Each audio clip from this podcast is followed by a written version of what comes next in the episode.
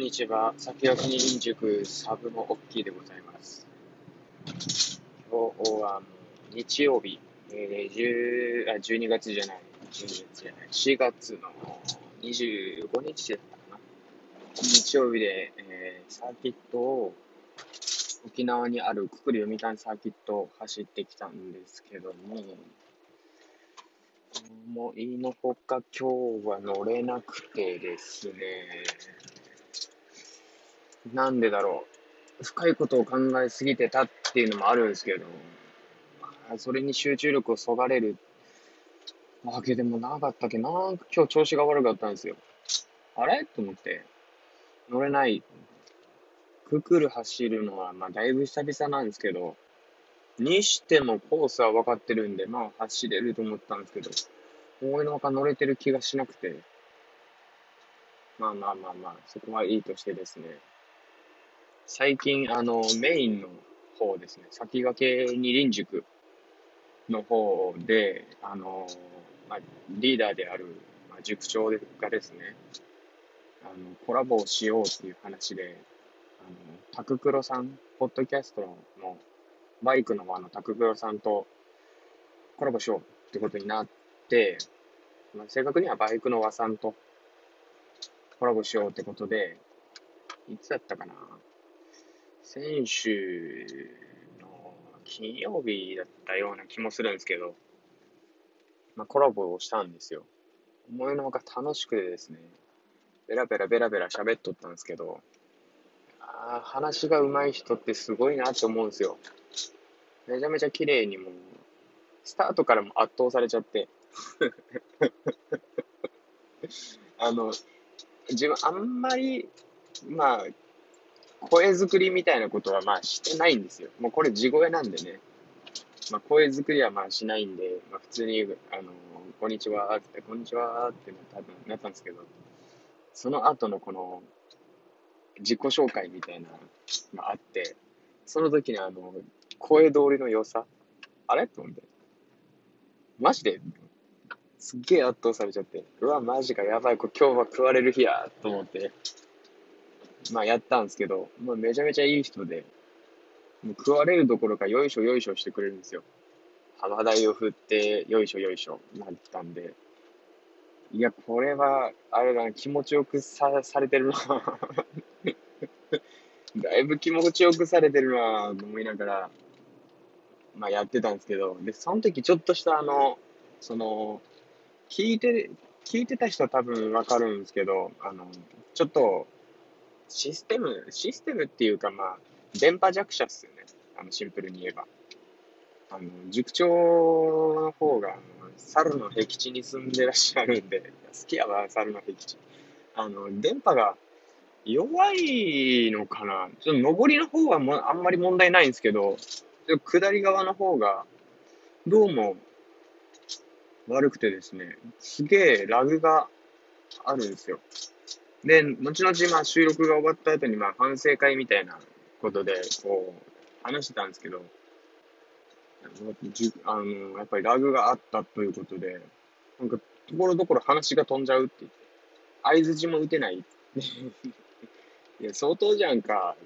いや、こんこれはちょっと電波見直さんといかんなってことで、まあこの時終わったんですけど、結構、なんていうんですか、もう、ああだこうだ、ああだこうだ、キャッチボールをしてくれてですね、後半らへんからもうその塾長をいじり始めて、で、もう、ああだこうだ、ああだこうだして、まあ、ペラペラペラペラ喋ってたんですけど、これ、本編の方は、どうなんだろう。まあ、塾長の判断なんで、もう俺、あれなんですよ。あの、いわゆる、なんて言うんだろう。演者ってわけじゃないんですけど、まあ、ただ喋るだけ、もう、たまに音作るかな、くらいで、ジングルを、ジングルっていうんですか、そのサブの音を作るぐらいで、基本、ドメインは塾長なんですよね。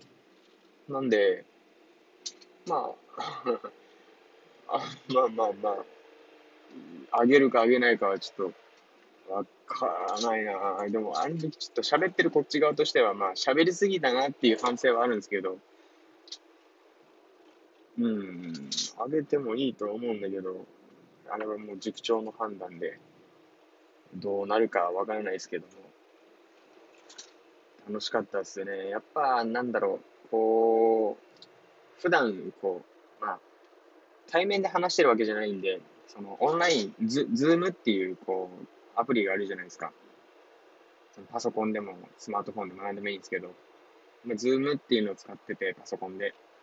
で、それで、こう、オンラインミーティングをオンにした状態で、で、ここで、こう、もともと持ってるアプリ。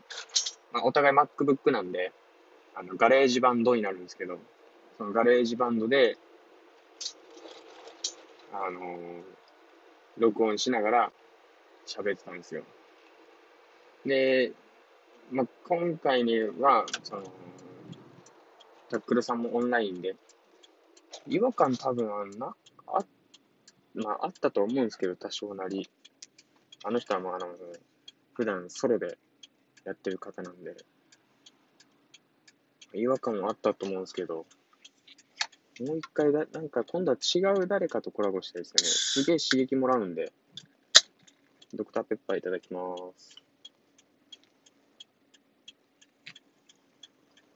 考えた人天才？これマジで。ルートビアとドクターペッパー考えた人天才。失礼。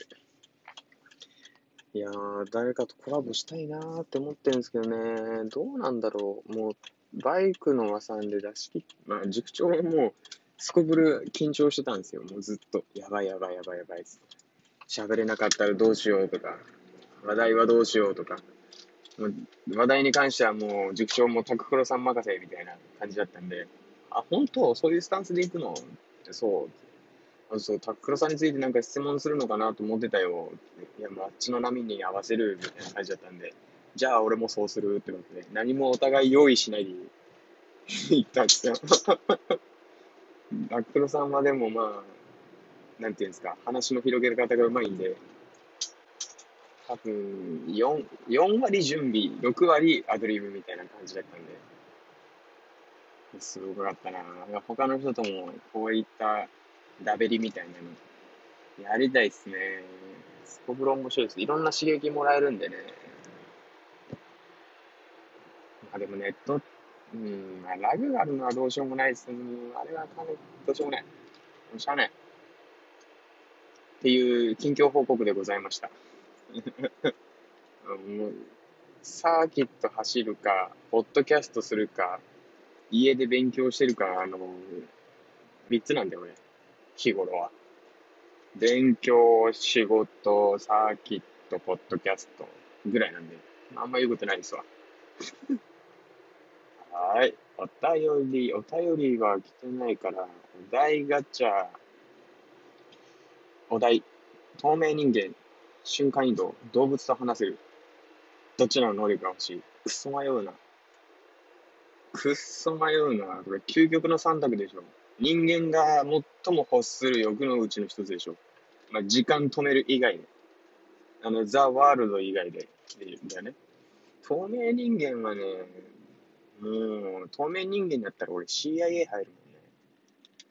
瞬間移動は、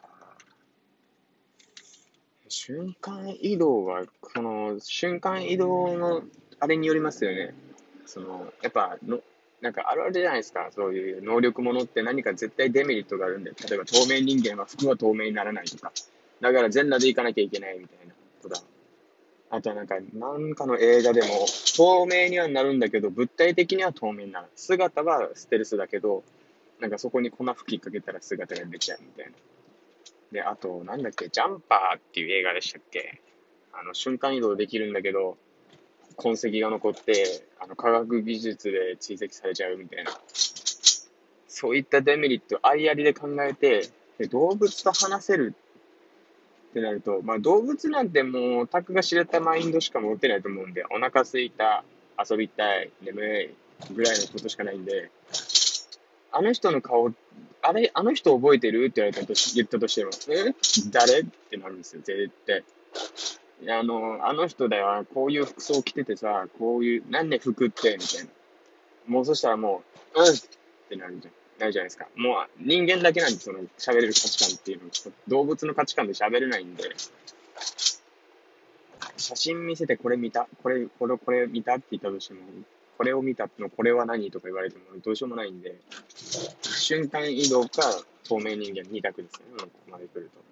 で、デメリットを考えて、透明人間になったとしても、うん、瞬間移動ですよね、ここまで来ると。透明人間は多分服は透明にならないし、おそらく。